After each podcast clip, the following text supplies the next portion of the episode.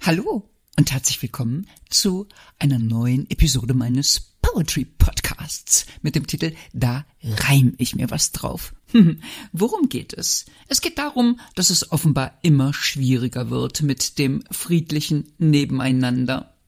Hundehalter beschweren sich über Radfahrer, Radfahrer mokieren sich über trödelnde Spaziergänger und das Ordnungsamt macht Jagd auf Hundehalter mit nicht angeleinten Hunden. Viel Spaß bei dem Titel Die machen auch nur ihren Job. Boah, heute Abend kann ich echt einen Wein gebrauchen, sagt meine Freundin Silke. Darf ich ausnahmsweise auch eine rauchen? Ich nicke. Sie kramt in der Tasche nach ihren Kippen, zündet eine an und beginnt sachte mit dem Stuhl zu wippen, was sie immer tut, wenn sie ein Anliegen hat. Was ist los? sag ich. Bist du sauer oder einfach nur platt? Sie brummelt etwas vor sich hin, was so klingt wie leises Fluchen. Dann sagt sie, ich muss für Eddie eine andere Schule suchen. Hä? sag ich. Bisher fandst du deine doch richtig toll. Erst neulich, sag ich, warst du ganz des Lobes voll.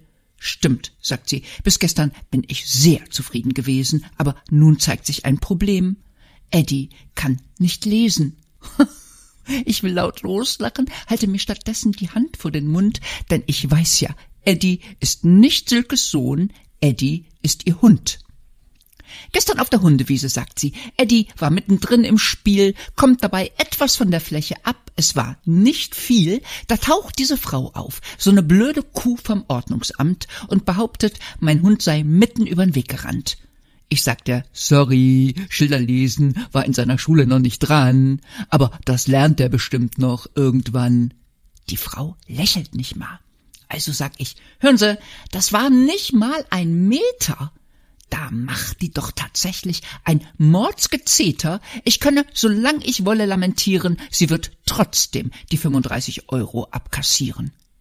Ich verstehe, sag ich, dass man sich da als Hundehalter wehrt. Trotzdem finde ich das Verhalten von einigen verkehrt. Guck mal, Silke, die vom Ordnungsamt machen doch auch nur ihren Job. Silke funkelt mich an. Hör bloß auf, ich kriet im Kopf. Sag ich. Ich glaube, wir wollen beide nicht wissen, wie viele sich von denen in Therapie begeben müssen, wie oft die beleidigt werden. Muss ich das erwähnen? Oh komm, hör bitte auf, sagt Silke. Mir kommen sonst die Tränen. Glaubst du, die sind von einem Gericht zu ihrer Tätigkeit verdonnert worden? Stand in deren Stellenausschreibung bei uns Chrisse Orden? Natürlich nicht. Dass da immer Leute sind, die die dämlich anmachen, und dass die mit einigen sogar heftig aneinander krachen, muss denen doch von Anfang an klar gewesen sein. Och komm, Silke, sag ich, jetzt bist du aber echt gemein.